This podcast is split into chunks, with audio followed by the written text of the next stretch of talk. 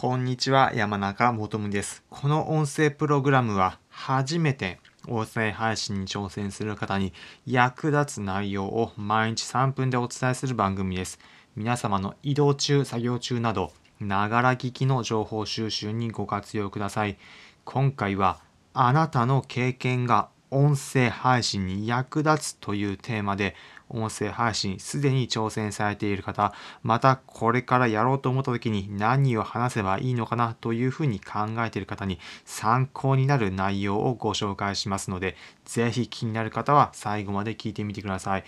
あなたの経験が音声配信に役立つどういったことなのか結論で言うと自分だからこその経験ぜひコンテンツにして配信してみてください。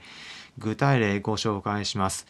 育児コンテンツを配信されている直人さんという方。もともと社会人として会社員として働いていた中で精神的なプレッシャーもあってうつの経験をされていました。その中で生きづらい世の中に対して感じていたこと音声で配信されています。育児がメインのコンテンツなんですが自分自身でも社会人時代部屋にこもっていた経験育児の育児をしていく中でもお子様を連れて部屋の中にいる時にその一瞬が思い出されて過去を振り返るといったような音声のコンテンツも配信されています。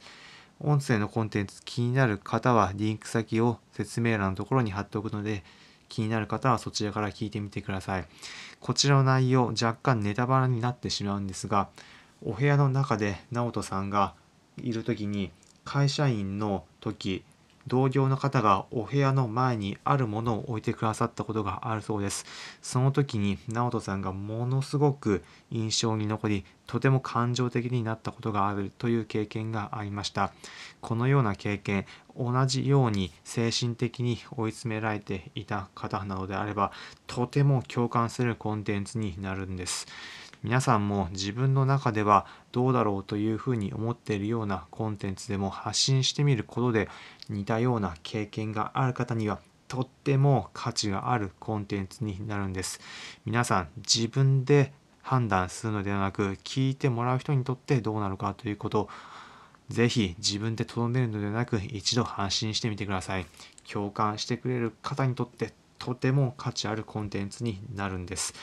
ということで今回のまとめです。今回はあなたの経験が音声配信に役立つというテーマでお話しさせていただきました。結論、皆さん独自の経験を音声配信に伝えてみてください。独自の経験はぜひコンテンツになるので試してみていただければ幸いです。今回の内容参考になったという方はいいねの高評価、またこの音声プログラムのフォローのボタンもポチッと押していただければ幸いです。この音声プログラムは初めて音声配信に挑戦する方に役立つ内容を毎日3分でお伝えする番組です。皆様の移動中、作業中など、ながら聞きの情報収集にご活用ください。コメントもお待ちしております。自分もこういった経験、話してみようと思っています、思っているんですが、どうですかね？というようなことを、ぜひコメント、またはレターなどでいただければ幸いです。すべて読ませていただいた中で返答させていただきます。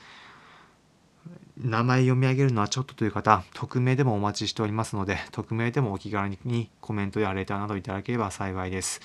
また、音声配信に関してエッセンスを Twitter で配信していますので、配信するときのコツ気になるという方、リンク先に、リンク先を説明欄に貼っておくので、そちらからチェックしていただければ幸いです。ということで、皆様、良い一日お過ごしください。皆様の経験、ぜひコンテンツに活かしてください。それでは次回またお会いしましょう。それじゃあ。